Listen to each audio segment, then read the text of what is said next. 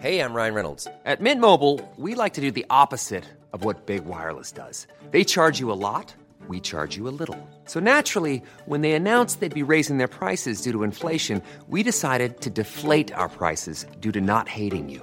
That's right. We're cutting the price of Mint Unlimited from $30 a month to just $15 a month. Give it a try at mintmobile.com slash switch. $45 upfront for three months plus taxes and fees. Promo rate for new customers for limited time. Unlimited more than 40 gigabytes per month. Slows. Full terms at mintmobile.com.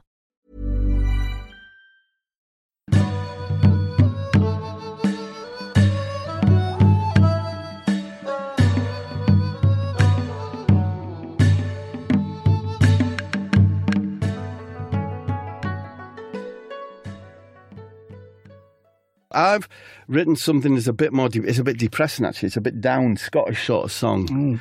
but it's a Scottish baker sort of song. Och, I'm a Scottish baker. I bake the Scottish pies.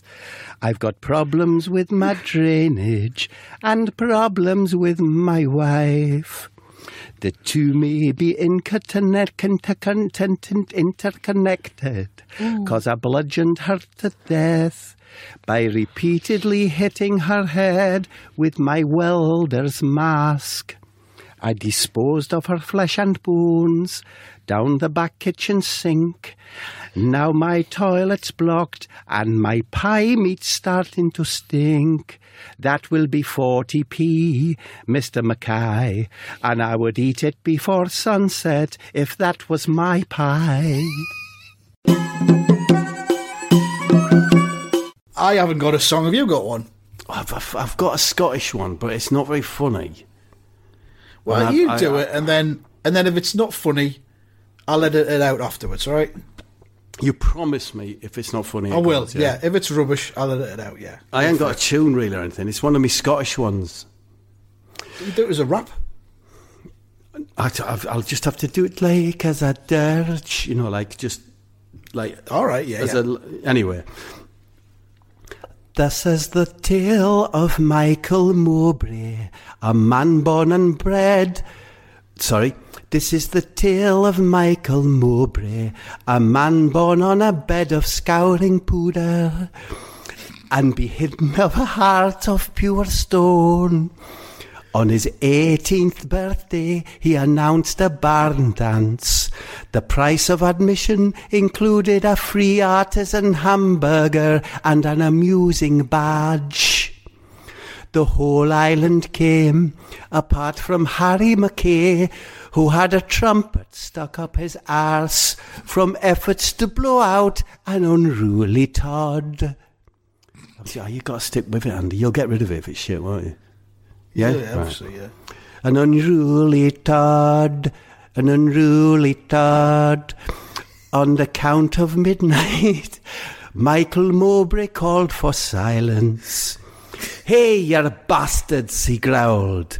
You know those artisan hamburgers? Aye, we do, Michael. Well, they were near artisan, but frozen ones from Aldi on the mainland.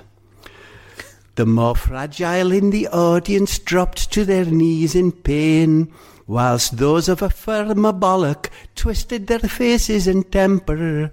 But Michael just smiled as he left the barn and tossed a flaming truncheon into its belly.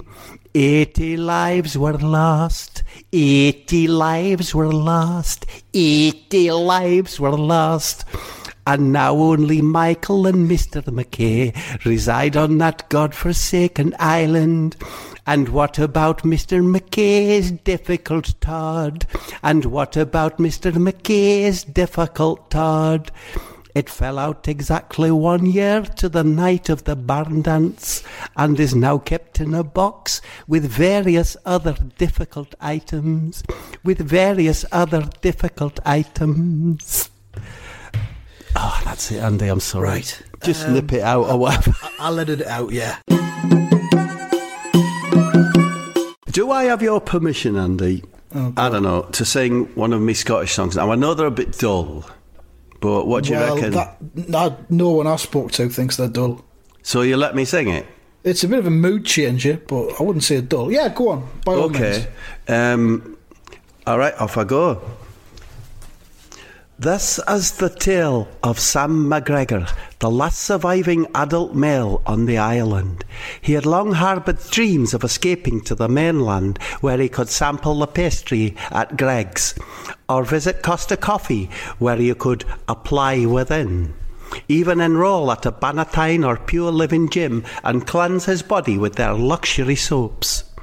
He had planned his escape for some time, but things had now turned urgent. As in the last month, 80 men had died. 80 men had died. Yes, 80 men had died. He fashioned the durable craft from firewood and discarded fencing. Oars were made from that little access panel you find on lampposts that he prized off with a large hinge from his mother's blanket box. It was past midnight when he dropped. Is my accent going? No, it's really good, strong. Yeah. It was past midnight when he dropped his boat into the water and climbed down the quayside ladder. Just as he placed his boot into the boat, he heard the water roll and lap, and there by the side of the boat was a large fish swimming upon its back. As the moonlight adjusted his eye, he saw that the fish had the face of Brian McDermott. The face of Brian McDermott. The face of Brian McDermott. What do you want of me, horrible fish? Just let me pass on my way to the mainland. There's no escape from the island without consequence. Just look at the fucking state of me. You must return to your mother right away, boy, said the fish. If you're not back by her side within an hour, then she will suffer a fate far worse than that which has been imposed upon me and my shoal. Sam stared at the surface of the water, and everywhere he looked were fish with the face of Brian McDermott, the face of Brian McDermott, the face of Brian McDermott. Sam climbed up the ladder and ran at all his speed across the barren moors. Just over the hour had elapsed when he entered his mother's bedroom. She appeared to be sound asleep. He placed his hand on her shoulder to check for warmth, when suddenly she turned and stared at him fully. The fish was no fibbing. Her fate was worse than theirs. She had the face of Louis Van Gaal. The face of Louis Van Gaal. The face of Louis Van Gaal. There it is, Andy. You know, you can They- keep it in or leave it. that, but- that to me, that sounds like a children's book. Yeah, well, my Do worry is, is, you know, at night when I'm talking to my children, I'm reasonably good at their Scottish accent, but I felt that I lost it during the telling of the tale. There you go. How very fucking hell, anyway, do you know what I mean? I got a Scottish song, you know, if you if you'd like me to do it. That'd be good. I know you're not that keen on them, but it's a little Scottish song, You give it a go now and again, and sometimes it works, sometimes it doesn't. Let's hope you can pull this one off. and you'll cut it out if it's uh, if it's not up to scratch. Yeah, definitely. Okay. This is the tale of Stuart MacDermot, a tall, wiry boy of little conversation, but plenty thought. Thought, not lonely, but always on his own. Not depressed, but reflective and gentle in his manner. Like most of the younger men on the island, he dreamt every day of leaving to start life on the mainland. There was only himself and three other males surviving on the Mull, for in the previous nine months, thirteen men had died. Thirteen men had died. When he imagined life on the mainland, he saw himself striding into Timpson's Heel Bar and demanding that his shoes be reshod on one of their complicated revolving machines, or whistling at the lasses as they gathered around the bollards preventing vehicles entering the housing estate. He even saw himself sat in Costa Coffee, drinking hot chocolate, and been handed the Wi Fi code by the lassie with tits to spare. now, now, for several years, Stuart had been researching the geology of the small island and inquiring of the older generation about the infamous Hellpot Hole. It was reputed to be the home of an unusual beast with whom a deal could be struck to escape the clutches of the god-forsaken isle. His research had led him to a small. His research had led him to a small inlet, confusingly absent from all maps and records, and fenced off with barbed wire on which locals had hung various charms and warning bells. but his desire to leave was strong. and so, and so he tunnelled under the barrier using the using the exhaust pipe from a Lambretta scooter that had dropped out of a plane and landed on the moors, killing a man on impact. As he clambered down the hinny to the entrance of the Hellpot hole, he felt a fear and foreboding usually reserved for those who dared to stroke a bull's bowels with a fistful of nettles. Entering the cave, he was immediately struck by the stench of boiled onions, and sure enough, he quickly saw a figure bent over a large cooking pot, stirring onions in a rolling boil of water. The figure was naked but covered in hair. A branch snapped beneath his feet, and he, the figure slowly turned its head toward him. Stuart made to run, but his feet were now stuck by a sticky substance that was leaking from the base of the onion pot. The beast was now fully turned, and Stuart whimpered as he saw that it had the face of Benny Hill. the face. the face of Benny Hill. The face of Benny Hill. Do you like boiled onions? said the beast. I fucking do. In fact, I can't get enough of the wee sweet bastards. The beast plucked an onion out of the pot and held it unscalded in his hand as he approached Stuart with the onion held in front of him. I sense you want to leave the island, boy. I, I do, said Stuart. You'll be wanting to visit Timpson's to have a key cut on their complicated machine and other such mainland nonsense, I guess. Aye, that's right, said Stuart. We'll take a bite of the onion child. I will assure you passage through Hellpot and onto a series of chambers to the mainland. But there is a price to be paid.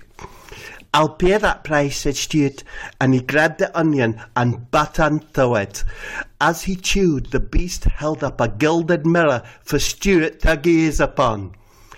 And what he saw brought about his instant demise, simply from the shock of it. He had the face of Luis Suarez. The face of Luis Suarez. The face of Luis Suarez. And that's the end of the tale Stuart. So that's my Scottish tale, Andy. Hmm. We'll do your Scottish song instead. Yeah, unless there was something you wanted to do to finish, Andy. No, I've, I've had enough of this now. You, you sound a bit like you've had enough of it, to be honest Yeah. with you. Is it a long one? Well, Let me have a look. Um, yeah, It it is, is, isn't it? a bit Yeah. Long, yeah. Do you want to knock it on the head? No, no, let's have it. Okay. That's Get upset when I fucking this. come on the All right, this is the, fucking hell. This. oh, thank you for that. Um, this is the tale of Murray Sterling. His 18th birthday was fast approaching, and he knew he must escape the clutches of the island before that date, or be forced to spend the rest of his adult life in the caves neath the island, digging for precious stones to adorn the laird's numerous ceremonial capes and his bongos. His dream was to start a new life on the mainland. Many times he imagined himself wearing the orange and blue tabard of the B&Q organisation, guiding customers towards the wallpaper paste or replacement fence panelling, laughing with colleagues in the staff room as they chatted to each other through short lengths of drainpipe. Sometimes he saw himself in Cafe Nero buying a guest bean cappuccino and requesting an extra shot from a waitress with plenty of tit. and for sure, he would submit the relevant forms to gain residence rights at Oak Furniture Land with that portly man and his dozy son and enjoy the cosy wooden lifestyle it offered. but for now he needed a boat, and that was an illegality on the island. The laird employed a giant of a man, known only as the boatman. He would search the island every day for evidence of boat building and smash what he found with his spiked iron ball and chain. The boatman's face was always covered with a Hessian hood, but it was said that underneath he had the face of thirteen chickens. The face of thirteen chickens! The face of thirteen chickens! But Murray had been clever. He had assembled his craft inside the old lighthouse, a place that no other, including the boatman, would trespass, for it was reputed to be the home of mainland Mary, a spectre similar to the Lamnia that would devour you with pure buttery love. Murray knew that such talk was bullwater, so had used the lighthouse as a safe haven to build his boat. The night arrived, and Murray entered the lighthouse and began to untether his hand built boat that he had fashioned from hardened turkey tods, joined together with sticky glue. Suddenly, the room was filled with a golden light, and his heart was instantly filled with joy. A figure appeared in front of him, more beautiful than the very centre of desire. She wore a blue and orange. she wore a blue and orange tabard and was seated in an oak dining chair. Beside her was an occasional table, again made of oak, and, a, and a bookshelf made from imported oak. She had she had tuts to spare and a bottom that stretched her full length. She slowly leaned forward to offer him a cappuccino, ready poured in a paper cup with a Wi-Fi code written upon it. Drink me, Murray, Murray, drink me. Drink me, Murray, Murray, drink me, she chanted. She was the mainland, and he wanted to reside within her. Then, boom, the door to the room burst open, and in strode the boatman. The vision of the lassie dissipated, and he was all alone and in fear. She gave you. Sorry, I'll change my voice. She gave you a window into your life on the mainland, but that is all you will ever know of it. The boatman began to remove his Hessian mask, and what Murray saw killed him in an instant. The boatman had the face of sixteen owls. The face of sixteen owls. So, that's a, um, a solitary tale about tres- Yep. trespass and the. Yeah, another another uh, tragic end to another Scottish song. yeah, there you go. And, it's a uh, sad old place, but maybe one day someone will escape. Have you got a Scottish song for us to end in Yeah, well, you know, I've always got a Scottish Oh, song. you do, you do. I think this one, now, this one, I thought I'd change it a bit this week and make it about a lassie, yeah, Oh. instead of a fella, because there's a whole different set of rules on the island for the lasses. So it's about time we found out about them. Definitely. This is the tale of Mary MacDougall. Mary was the youngest daughter of Thomas MacDougall, a farmer held in high regard on the island as its sole producer of turnips and sugar beets. Mary had inherited from her father an arse as wide as a sheep is long, but had plenty tit upstairs to compensate for any imbalance. Her skin was ruddy and well tempered, due to a weekly soak in a tub of turnip water, heated to lukewarm but no further. It was the week of her eighteenth birthday, the date on which she must become the bride of the island laird. Her duty to serve him both in toil and passion, her fate to never leave the laird's castle and bathe in sweet turnip water again. It was Mary's duty to forego her freedom or suffer the pain of forced labour in the caves neath the island. All other lasses had forbear the same fate, but Mary was no ordinary lass. Mary dreamed of escaping to the mainland, the bustling artisan coffee shops with bearded proprietors, housing estates with no through roads where a traveller's only option was to make a three point turn if sucked into its grip. Wi Fi hotspots available for free on the registration of a few simple details. She saw herself rushing to the 24 hour copy shop in Stranraer to obtain a large photocopy of her favourite dog to hang on the wall of her new accommodation. when asked what size she required, the laddie would blush as a request for a big one. Though it would be clear from his awkward stance that he was possessed of a long and stout personal pipe. There was only one plan that could see her dreams fulfilled, and that was to murder the laird. but the laird was guarded 24 hours a day by Pet Mare, a beast part wolfhound, part pig, and part generic animal, but worst of all, reputed to have the face of Ollie Murs. the face of Ollie Murs. The face of Ollie Murs. But in this respect, Mary had immunity, for she, unlike most of her race, had no fear of Murs. In fact, she was rather warm to the idea of taking the weight off his knackerback. Her plan was simple. On the night of their betrothal, she would hide a dagger in her girdle and plunge it into his heart as he clambered upon her. If need be, she could dispose of the beast Petmere by the same design. The night arrived, and the laird clambered around her endless behind to position himself aside her. She could hear the rhythmic breath of Petmere beneath the bed, and she knew that she must be swift and certain in her attack. The laird spoke. I'm about to rise up and clamber upon you. Should you refuse or impart any negative signs towards the act, you will be fed to the beast. Do you understand? Aye, I do, whispered Mary. The laird made a sudden move towards her girdle, and Mary found herself frozen as his hand chanced upon the dagger. He lifted it to the light and pronounced her fate. This one is for you, Petmere. Show her no mercy. Mary turned her head to address her fate, and what she saw killed her from shock in an instant. the beast did no have the face of Ollie Murs. No, it was far more dastardly. It had the face of Honey G. The face of Honey G. The face of Honey G. So there you go. That's an, another bad, Oh. bad fate for the. So the girls on the island, they have to, on their 18th birthday, obviously have to marry the laird and live in his castle. Yeah. But then she dream. died. Yeah, Everyone's sorry. dying on that island. Up to now, yeah, up to now. But uh, I've heard rumours of an escape. oh, I hope so. But I do want to finish with my Christmas Oh, with my I Scottish hoped song. you were going to do that.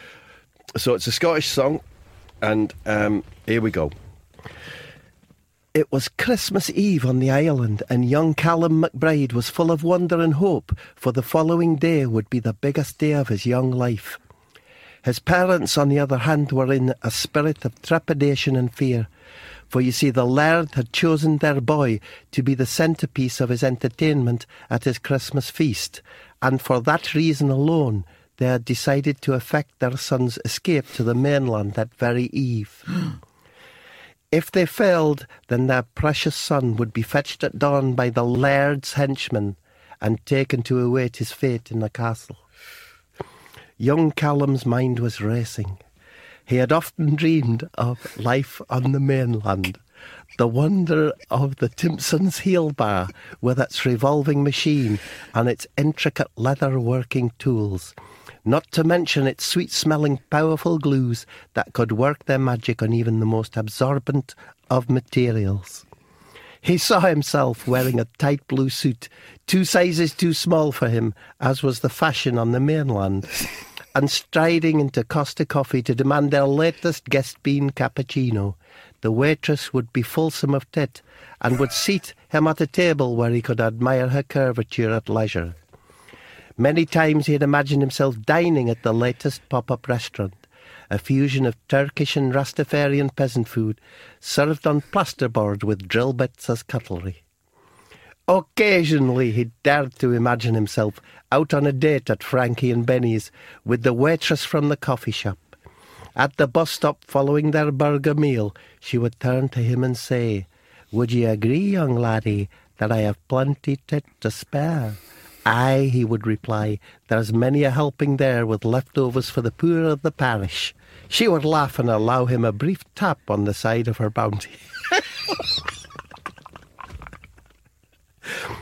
Fast forward to midnight. Callum and his parents cower on the beach as a small craft with a single lamp approaches. Get in, lad. We must make great haste, says the man in the boat. And he does get in, and his parents weep as they say goodbye, knowing that the laird would guillotine them for this offence. Three hours later, Callum stepped off the boat onto the shore. See that light there, said the boatman. That's my daughter. Go to her, and she will provide you safe harbour. Go on, away you go. Callum approached the light and could nae believe what he saw neath its glow. It was the girl from the coffee shop, exactly as he had imagined her. He smiled an anxious smile as she put down her lamp and began to unbutton her blouse. When fully undone, Callum was faced with a sight that killed him instantly. For her tits were not of the expected nature. They had embedded into them the faces of Andy Gray and Richard Keys. the faces of Gray and Keys. The faces of Gray and Keys. Back on the shoreline, the boatman pulled back his hood and let out a cracker of a laugh. It was the laird. Merry Christmas, Callum, he whispered, and both he and the waitress disappeared in a puff of black smoke. The next day, Callum's parents received the news that their son had passed away on an island beach. For you see, he had never left, and now he never would. Ah. Do you think the story was a bit like the opening scene in Saving Private Ryan, Andy? Horrific. Yeah, you did. Horrific, Horrific. yeah. Okay. I did. Mary Gordon was the prettiest lass on the island, possessed of long, silky red hair that tumbled around her shoulders like a cascade of clematis tendrils. Her legs were long and smooth, like a bold pouring of evaporated milk. Her eyes were emerald green and peppered with mischief. She had a stomach as flat as a pilchard's tail and plenty tit to spare, should a number of suitors need feeding. For many years the laird had had his eyes upon her bounty, but had been frustrated in his endeavours by Mary's father. He was an ill-tempered giant of a man, feared by all on the island, and had threatened to strike down the laird to death should he seek to harvest his daughter's bagel. But today Mary was in terrible fear as she sat by the bed of her dead father. For as soon as the laird heard of his demise, then surely he would come to fetch her. What was she to do? Her only chance of avoiding the laird's clutches was to escape to the mainland. Ah, the mainland, she sighed. Many an evening she had imagined herself striding along the high street in Stranraer. She would visit the Timpson's Heel Bar under the guise of requiring new laces for her brogues, but her real intent to watch the incredible revolving machine used to remove excess glue from the repairs. Then on to H. Samuel's, where the beauty of the carriage clocks and woodland porcelain figurines displayed in the window would move her to tears. She imagined herself sat alone in Costa Coffee, being approached by an art student requesting her knowledge of the Wi-Fi code. As he stood next to her table, his personal pipe and weights would rest on the top table, pulsating to the beat of African jazz, being piped into the premises free of charge by the kind owners of Costa. I see you're staring at my fiddling pipe, wee lass, he would say. It's a fair bulk, and sturdy to boot. I do not wish to kick your fiddling tube, young man, she would say. I was just admiring its tenacity and demeanour. Would you care to join me? They would talk for hours, and later he would take her to his digs, where they would take advantage of the Papa John's two for Tuesday offer. Suddenly there was a furore at the door, and the door was struck and knocked off its hinges. Stood in the doorway was the laird himself. Well, well, well, you're all alone now, lassie. Time for you to take your place beside me in the castle. I'll no come. You'll never have your way with me. I'd sooner die and rest with my father than do aught to please you. She picked up her father's cutlass, ready to fight the laird for her freedom. Och, it's trouble you want, I see. Just like your father, but nae as powerful. Take her, McCallum. McCallum entered the room. Mary was so fearful of what she saw that she held up the cutlass and slit through her own throat. For McCallum had the face of Jason Derulo. the face of Jason Derulo. The face of Jason Derulo. The history of the island is rife with tales of strangers making it from the mainland and visiting its shores and meeting their untimely death. The last recorded instance of a mainlander visiting the island shores was in 1976, and this is the tale of what unfolded. Young Gavin McNeil was a trainee reporter for the West Island Express, a community newspaper for Mallaig, Morar, Lochailort, Glenfinnan, Knoydart and the smaller isles. He had particular responsibility for local and national sport.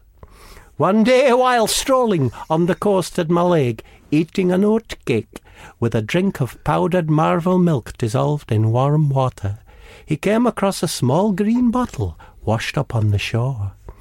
Catching his attention, he found inside a handwritten note which read as follows To whomsoever shall receive this note, my name is young Walter Bannon. I am a 16 year old and I, and I live on the island that can be found using the coordinates below. I am not allowed to leave the island. It is my belief that I am the greatest young footballing talent to have emerged from the west of Scotland since the great Willie Bauld. You can find me every day practicing my skills down at Wilbrooks Common, above Bongo Cove, as marked on the map. Intrigued by what he had read, young Gavin chartered a small craft and headed for the island. How do you think he's going to get on? He's making his way across the I, sea. I'm assuming he'll end up dead. Let's find out.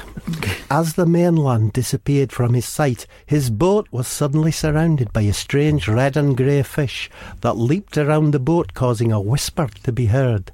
Turn back, turn back, they seemed to say, but Gavin ignored their pleas, for they were just red and grey fish, and their conversation would not hold much quarter, e.g., at a ceremony or educational seminar.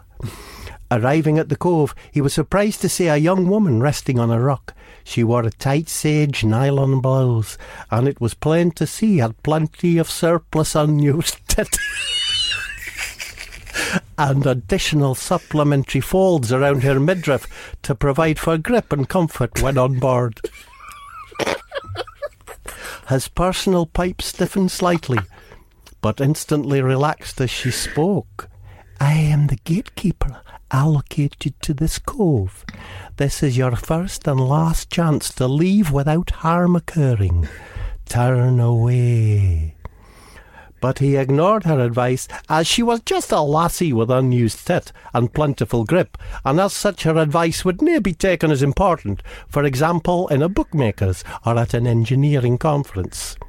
He followed the path upward, and from his vantage point could see a young boy playing football alone in the distance. For sure his skills were unworldly. He would kick the ball high upward to a perfect vertical and trap it on one knee before swivelling 360 degrees and burying it in the net. A line of five footballs were dispatched into the goal, with the young man using only the very tip of his heel to propel them. Gavin walked at a pace toward him. The boy juggled three footballs upon first his head and then by a combination of his shoulder and his personal pipe.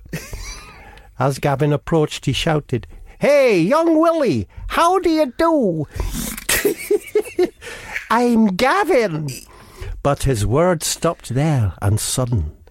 For when the boy turned toward him, what Gavin gazed upon killed him in an instant. For Willie had the face that was a combination of Benedict Cumberbatch and Nicola Sturgeon.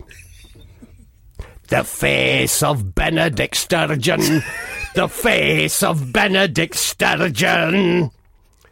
So, go. I was right. What, what were you right Death. about? It was dull. Yeah, he died. But who warned him? There's a little quiz. What? wh- Who tried to warn him? I don't know. I wasn't listening. Mm. So you weren't listening. Well, the red and grey fish tried to warn him. Right. Turn back!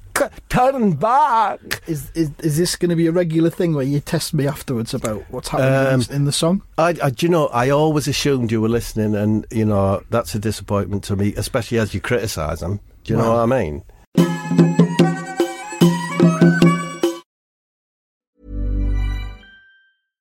Hey, I'm Ryan Reynolds. At Mint Mobile, we like to do the opposite of what Big Wireless does. They charge you a lot, we charge you a little. So naturally, when they announced they'd be raising their prices due to inflation, we decided to deflate our prices due to not hating you. That's right. We're cutting the price of Mint Unlimited from $30 a month to just $15 a month. Give it a try at mintmobile.com slash switch. $45 upfront for three months plus taxes and fees. Promo rate for new customers for limited time. Unlimited more than 40 gigabytes per month. Slows. Full terms at mintmobile.com. Quality sleep is essential. That's why the Sleep Number Smart Bed is designed for your ever evolving sleep needs. Need a bed that's firmer or softer on either side? Helps you sleep at a comfortable temperature? Sleep Number Smart Beds let you individualize your comfort so you sleep better together. JD Power ranks Sleep Number number 1 in customer satisfaction with mattresses purchased in-store. And now, save 50% on the Sleep Number limited edition Smart Bed for a limited time. For JD Power 2023 award information, visit jdpower.com/awards. Only at a Sleep Number store or sleepnumber.com.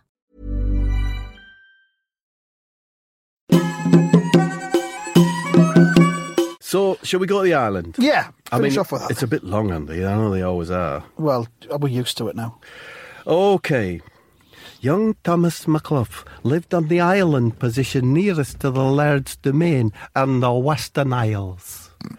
Separated by the sea, but not beyond the spying eye of his telescope, purchased from the now defunct Comet Superstore on the mainland. So it's a nice start in it, Andy. It's something. So he's spying on the island with his telescope. Oh, that what it meant? Thomas would spend hours of daylight gazing upon the Laird's Island from his bedroom window. He would watch the delivery of provisions by boat every Thursday, rolled oats, oatmeal, oaty drinks, oats so simple, and Rick Stein salt and pepper oatcakes, especially for the Laird. Yeah, so the delivery he watches them doing the deliveries. Okay.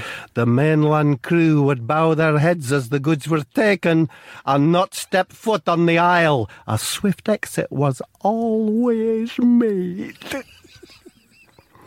But on every other day, his attention was firmly fixed on Mallet Cove, for there every day a lassie would appear at 10 a.m., accompanied by a man in a cloak and mask, and sit on her own reading till the man returned to fetch her at sundown. The lassie was a total beauty. Thomas likened her to a perfect combination of the Australian Minogue sisters. She had the dark, long, silky hair of the sister Dannii, but no the ugly face. the arms and legs of Kylie, but without the thick hairs that blighted Dannii's limbs. She had the thin, delicate feet of sister Dannii, but without the extra toe and half thumb on top. But in one important respect, she bore resemblance to both sisters, in that she had plenty tit to spare. It was this abundance of surplus tit that inspired Thomas to paint, and he would spend most of his evenings painting buns and hillocks on canvas. then he hatched a plan, and the next Thursday early in the morn, he slipped under a tarpaulin on the delivery boat and lay quite still, clutching a box of Mellow Bird's coffee. On arriving up the isle, he swam to Mullet Cove, where he knew his sweetheart would be waiting. She was seated in her usual spot and beckoned him with her index finger. Thankfully, the finger was a replica Kylie and not the wizened, wart-infected digit of the sister Dannii.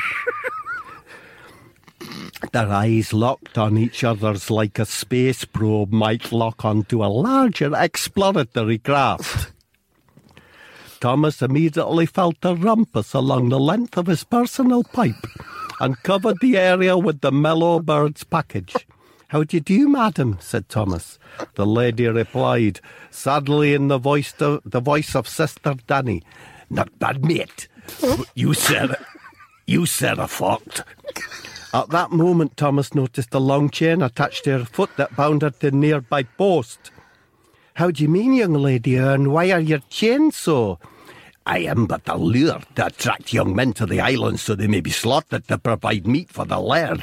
Tulloch will be here shortly to dispose of you. Now, what's in your package? That's a large tin of mellow birds. It was a gift for you from the mainland. It truly is the world's most gentle and mellow drink.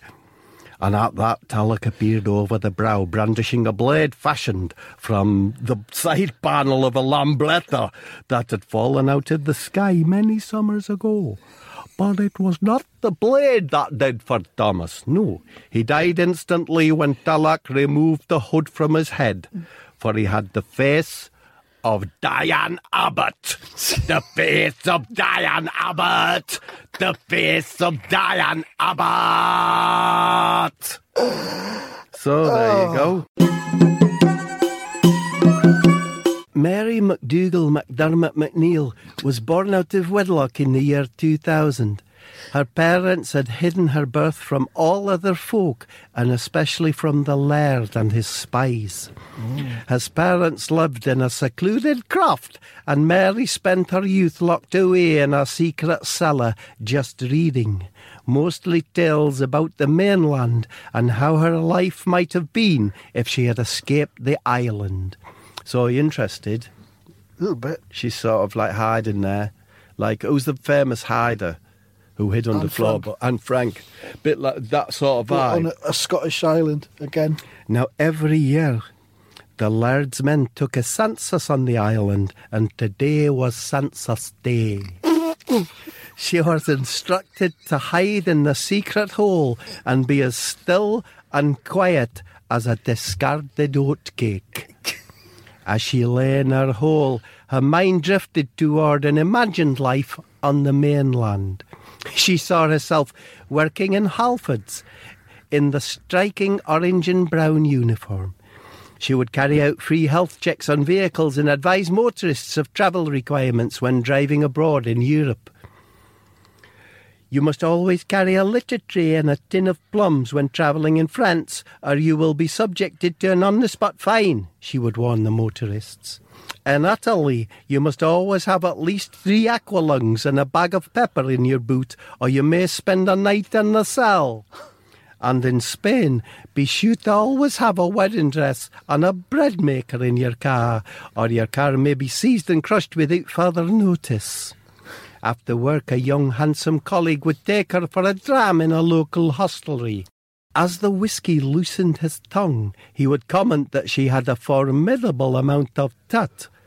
So much so that huge swathes of it had to be considered surplus. She would giggle and place her hand alongside his personal pipe so that it swole and forced the AA membership card in his pocket to cut into the bulb of his Horatio. Then she heard the floorboards above her creaking, and the sound of the laird's henchmen descending the stairs to the cellar. Try as she might, her fear got the better of her, and she let out a little oaty Tommy squeaker. The cover of her hidey hole was wrenched open, and she died an instant death. For the henchman had the face of Robbie Savage. the face of Robbie Savage. The face of Robbie Savage. So that was uh, that was another Scottish tale. It was very heavy on driving regulations. Aye, well, she was uh, advising motorists before they travelled to Europe. Right. New French regulation. Your headlights must be covered with small dinosaur stickers. Mary Forsyth was 19 years old and had just given birth to a baby daughter. The child was fathered by the laird, for as with every girl on the island, she had spent the night of her 18th birthday in his arms. Mary had been excused duties for the first six months postpartum, but tomorrow she would return to oat numbering duties and her daughter would be handed over to the laird's fierce handmaid, Mistress Panko. Mm. Mary lived in the servitude of the laird, and not wanting the same fate to befall her daughter, was determined to escape to the mainland. She had, during the previous week's delivery, handed a note to one of the mainland stevedores requesting help. Mulcrum Cove, same time next week, he had mumbled. The day arrived and Mary sat atop Mulcrum Cove, babe in arms, thinking about how life might be on the mainland. She saw herself strolling around the local retail park. First stop Halfords, where she would get giddy laughing at the curious and outlandish in-car air fresheners in shapes and flavours she had never thought it necessary to imagine. Bacon and handrail, summer and turkey, night fats, Todd Factory. Then over to Costa Coffee for a hot chocolate and some oaty porridge. The very purpleness of her surroundings caused her to flush with excitement. Removing her cardigan, it would be plain for all to see that she had plenty surplus tut to spare, an amount not to be measured in hands, but in buckets or saucepans.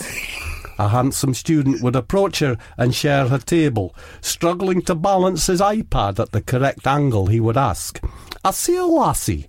I've damaged the wee hinge on my iPad holder and wondered if you could help. Och, that's a cautionary tale for the reckless, she would say. Would you like to balance it against my mug? I can provide extra ballast by placing the mug inside my porridge bowl. It's a fine idea, lassie, but I couldn't help notice that you are very affluent of tit. And if you were to lean forward over the table slightly, it would provide a mattress of support from my pad. I, I am wealthy in the tit bank, she would say. Um, and, but surely it's a bit forward of you to ask for its expanse as a buttress. I would surely be justified in asking you for some form of payment in return. Maybe you would like to play a tune on my personal pipe. And even as he said it, as he felt his private hose swell against the packet of Hall's menthol in his chinos pocket. A cherry riff such a plump up volio day went to Bangor. A, a cheery riff such as pump up the volume of the day we went to Bangor. Then she was pulled from this reverie by the sound of her baby's tears. A glance at her watch told her it was time for her escape. Racing onto the beach, she saw the small motorboat approach. She placed the babe inside the plastic panniers she had recovered from the Lambretta scooter that fell down on the island many years ago. Then the boat was upon her, and its navigator was no the stevedore she had spoken to, but looked kind enough. What do you have in there, lassie? Apart from about an acre or so of surplus tut. It's not but supplies for my journey. Oats, oat cakes, oaty bars, and some oaty drink. Aye, well, you'll not be needing that, lassie. He grabbed the panniers and threw them into the ocean. Then he turned around and took down his hood. Mary died in an instant at what she saw, for this was no a man, but the ledge's giant attack otter, Culloch, and on the reverse of its head was the face of Robert Peston.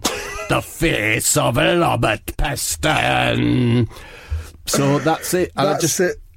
I just wanted to say, Andy, that I didn't. The baby's now floating in the panniers, so we can hope that maybe that little baby Yeah. does make it to the mainland. Perhaps we'll find out next time. I- I- in, I'm in, not in saying the that story 16 years from now or something. Yeah. Once every five years, a lottery was held on the island. The prize a day's visit to the mainland with twenty pounds spending money. This year's winner was a young lad called John Craggs. Five years earlier, the winner was a lassie called Nellie Cochrane. She had never returned from her mainland trip, and many speculated she may have managed to make her escape and start a new life on the mainland. This is what John Craggs wished for himself. The day arrived, and John was deposited on the mainland shore by Malloch, the laird's security detail. You have three hours, laddie. Be sure to be prompt, or we shall miss the tides and risk the laird's anger.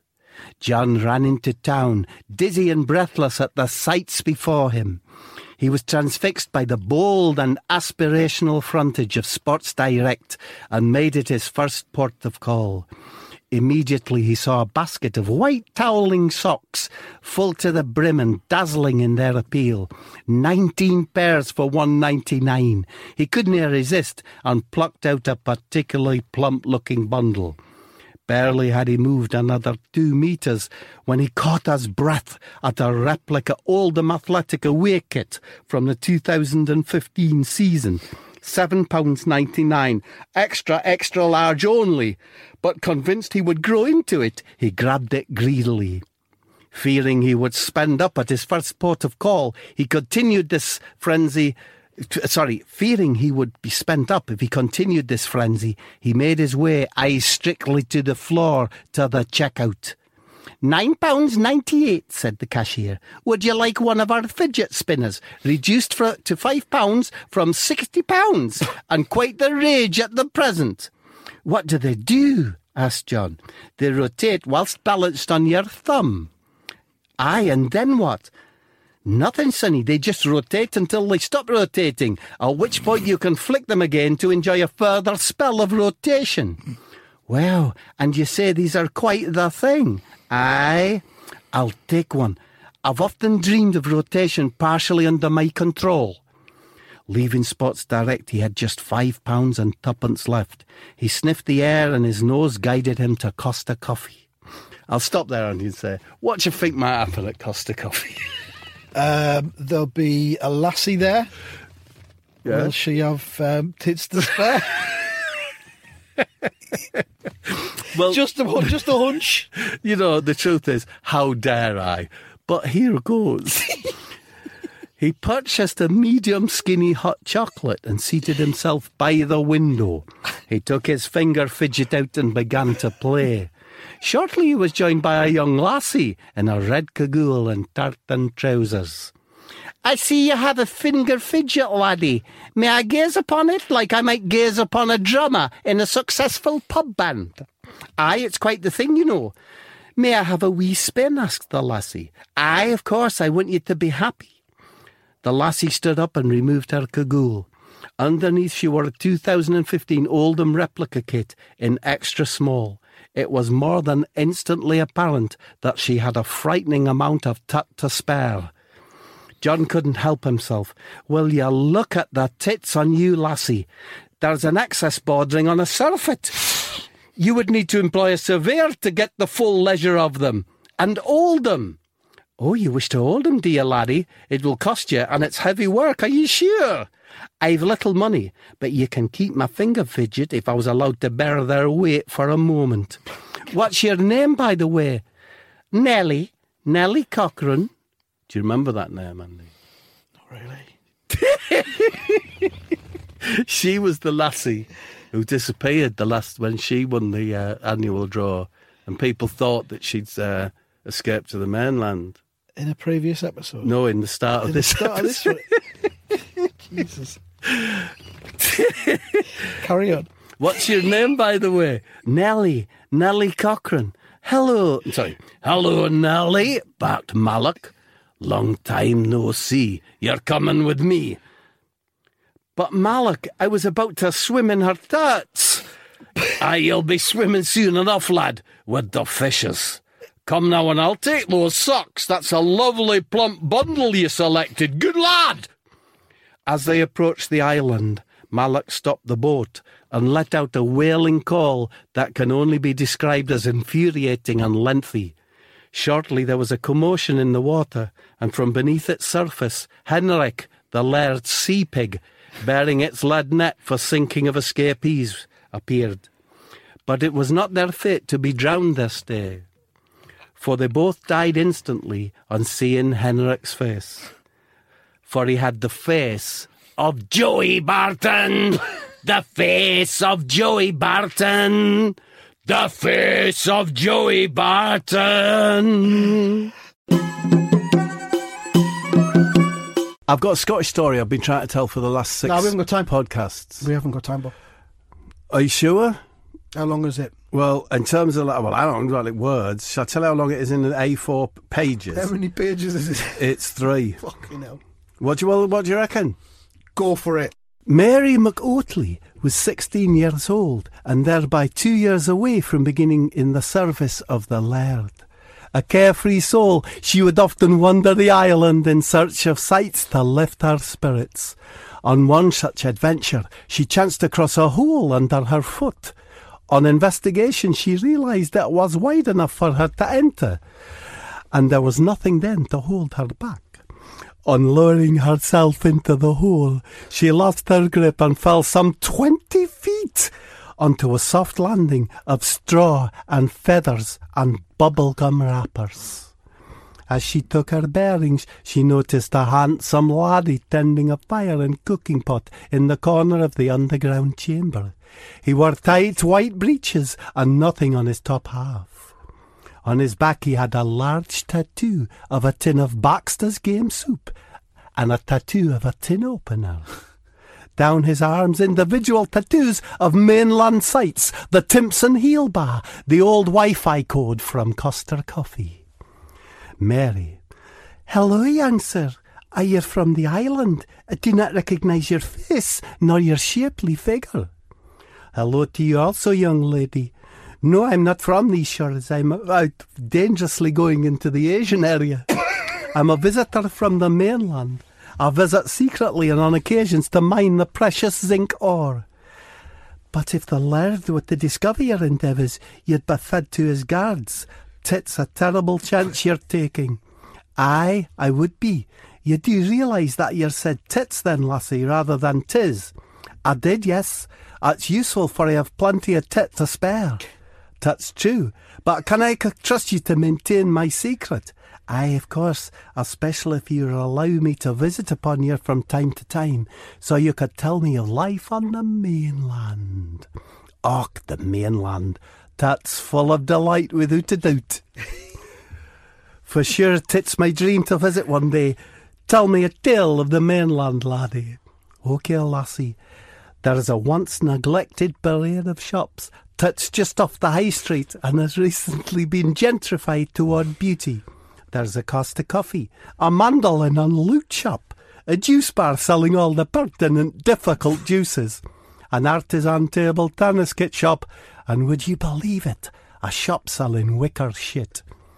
Oh, tell me about the wicker shit. Tit's my favourite fancy thing.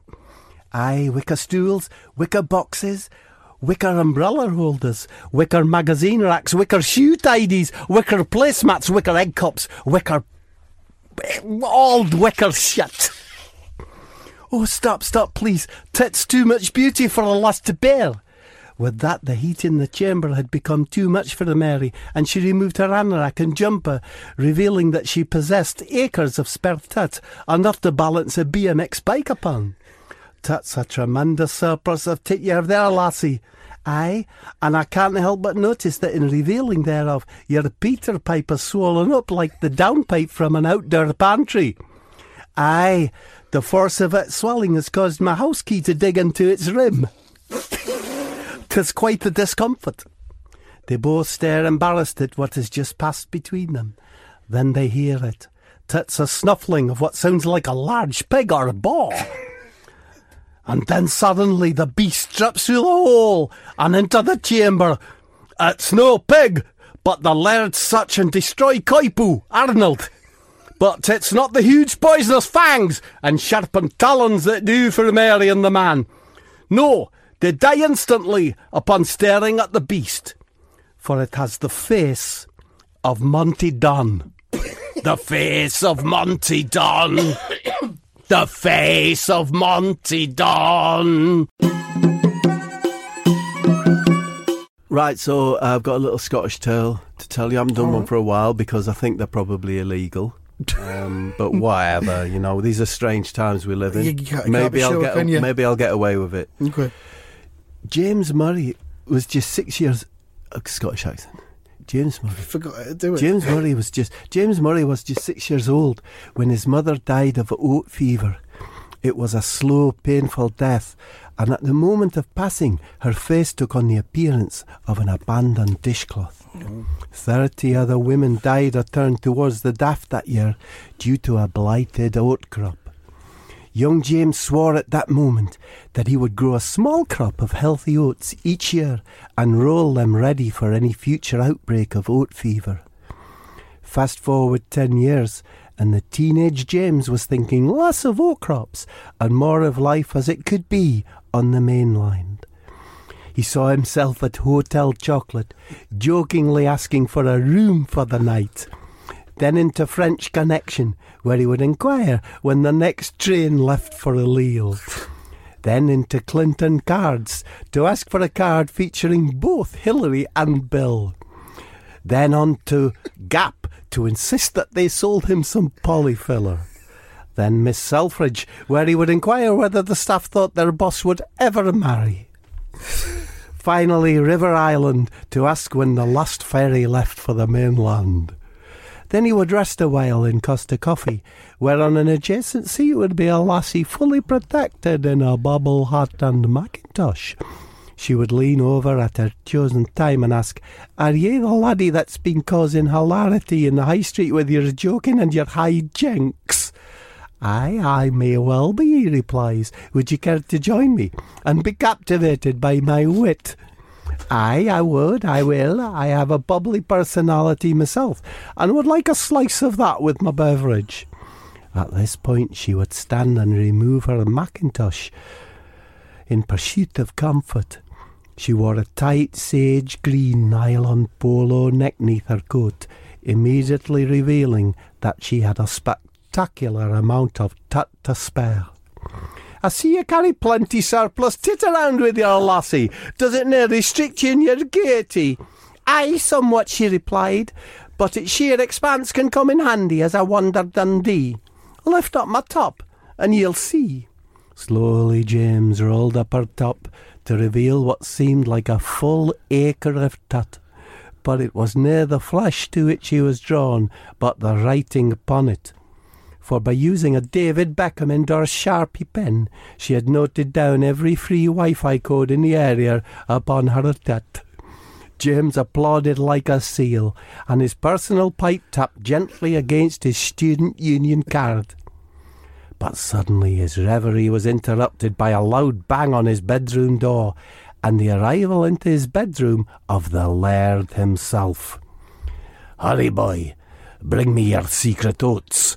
We've been hit by oat blight in the castle, and my wives are turning toward the daft. Aye, master, I'll be away up the castle with haste. Just let me fetch a barrel from the cellar. The cellar, you say? That's all I needed to know. Kill him, Orkiel! And with that command into the room bounded the laird's attack fox, Orkiel. But it was no Orkiel's jagged poison teeth that killed James. No, he died in an instant on seeing that the fox had the face of Jürgen Klopp. the face of Jürgen Klopp. The face of Jürgen Klopp. Oh, yeah. I've had a Scottish tale. Have A you? Scottish tale um, washed up on the shore, Oh, uh, just near Folkestone. a lovely little throwback. Took it out of its bottle. 48. Yeah.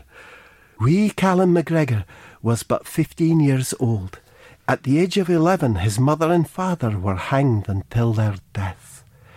The laird of the island was their sole accuser and judge, and found them guilty of plotting the escape of Callum and five other children to the mainland, for as to ensure that they escaped the service of the laird. Callum now spent his days alone in the Badfiadal cave, secured to its walls by a long iron ankle chain. Each day at sunset, Ivor McCone, one of the laird's henchmen, would appear at the cave's entrance and deposit for him firewood, some oatcakes, and a salty boiled egg or some other protein. After greedily eating his salty egg or other substitute protein, he would light himself a fire and gaze into its dancing flames. He imagined himself strolling down the mainland high street into Costa Coffee for a latte mocha frappuccino and a good tug on the free Wi Fi. The Wi Fi code provided by a pretty red haired lassie with dainty hands. Next up would be Clinton Cards, where he would laugh and giggle at the risque messages. A picture of a man in his underpants with the message, may contain traces of nuts. It's good to be fat. Fat people are harder to kidnap. What's the greatest gift for a bald man? a comb, cause he'll never part with it. On that last one, a small drip of piddle would escape from his personal pipe on account of its golden hilarity. He would join a small group of young lads and lasses protesting against some local gender hiatus. When do we want it? We want it now, he would cry, oblivious to the nature of the cause nor its solution. And in the crowd he would once again glance the red haired lassie with the dainty hands. Suddenly he was taken from his reverie by the sound of footsteps at the mouth of the cave. Light, hesitant steps, not those of the henchman Macone. Then there she was, silhouetted by the lights of the fire, the lassie with the long flowing red hair and tiny hands. Have you been daydreaming about my person, laddie? I have, lassie. I meant nothing by it. 'Twas just a fancy. Aye, and do you fancy me, young Callum? With these words, his personal pipe turned towards the alert and thickened in its purpose. Aye, I do. I have nae gazed upon a lassie for some three years or more. Well, let me remove my coat so that you may see more of my form for your appreciation. Her coat fell to the floor, and her figure was barely contained within her tight black polo neck. She had plenty enough tit for a bungee jump. As you can see, laddie, I have plenty tit to spare. Would you like to come and gaze upon them? Maybe read them the riot act for being so brazen in their attitude. Aye, lassie, I would. Though do not laugh at my gait, for unfortunately the sight of them has caused my personal pipe to trap its face in my belt buckle. As he limped towards her, she undid her brassiere, and Callum fell dead in an instant. But it was not the sight of her tit that felled him.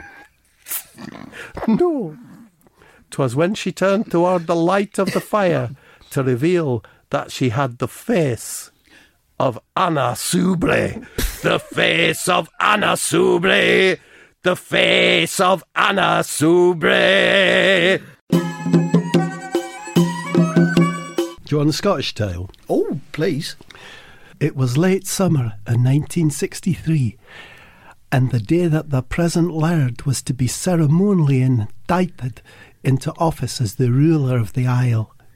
Young Bernie McAllister was appointed to be the carrier of the ceremonial sword and charged with ensuring its blade was as sharp as a razor for the cutting of the seal on the Drachmarny scroll. Bernie suffered from cucumber urn, an unusual condition that caused the patient to yearn the taste of fresh raw cucumber above anything else, including love, money, and laughter. It had left him a sad and miserable laddie, for there were no cucumbers on the island due to their tendency to induce gaiety and innuendo. Two days before the ceremony, as he sat on his bed sharpening the sword with a pumice stone, his cucumber craving took a turn to the extreme, and he decided that he must, whate'er the cost, get his hand on a mainland cucumber. That night he made a flotation device from polystyrene oil barrels and an empty bottle of oat water. A broom and a flipper sufficed as an oar. By the break of morning he emerged on the beach and made his way to the central shopping area. First stop was Marks and Spencer's. Full of foods and trinkets and materials that he could never previously imagined existed. Then he saw them cucumbers large, cucumbers small, cucumbers straight, cucumbers bent like the curve of an Essex eyebrow. He gathered one of each variety, his mouth watering and his heart beating as loud as a dung beetle's shame. All he needed was a knife to remove the bitter skin. The bright, seductive purple awnings of Costa Coffee drew him in like a cushioned Todd bucket, and he took a corner seat away from the hustle and the bustle. Is the seat taken? said a young lassie in a parka coat, holding a plate of mince and toast. Notice free and suggestive of much comfort, replied Bernie. She removed her coat, revealing a tight t shirt with the slogan, Keep calm and marry John, written over a picture of John Stapleton, the broadcaster. It was immediately apparent to Bernie that she had plenty of tit to spare, with an avalanche in reserve should your sightline be restricted. He felt his personal pipe twitch against his zipper, and in a fluster he blurted, Would you help me with my cucumber, lassie? I'm gasping for some relief here. Well, as the laird had warned, the cucumber is a dangerous fruit, and thinking that Archie was referring to his Roger de Courcy, the lassie insisted that a local constable arrest him. He was soon collected from the jail by the laird's henchmen and returned to the island. On the day of the ceremony, the sword was not used to break the seal on the scroll, but instead to remove the head of young Bernie. But it was not the severing of his head that killed him. No, it was his first glance of the executioner, for he had the face of Franck Ribéry. the face of Franck Ribéry. The face of Franck Ribéry. Ah, Oh, there you go. beautiful evocative stuff.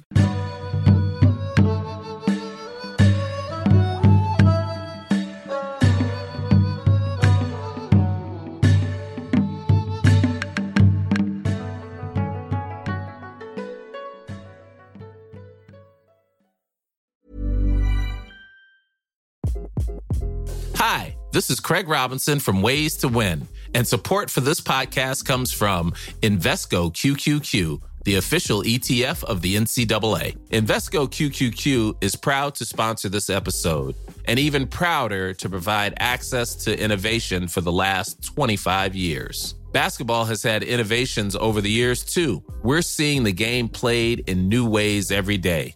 Learn more at Invesco.com slash QQQ. Let's rethink possibility. Invesco Distributors, Inc.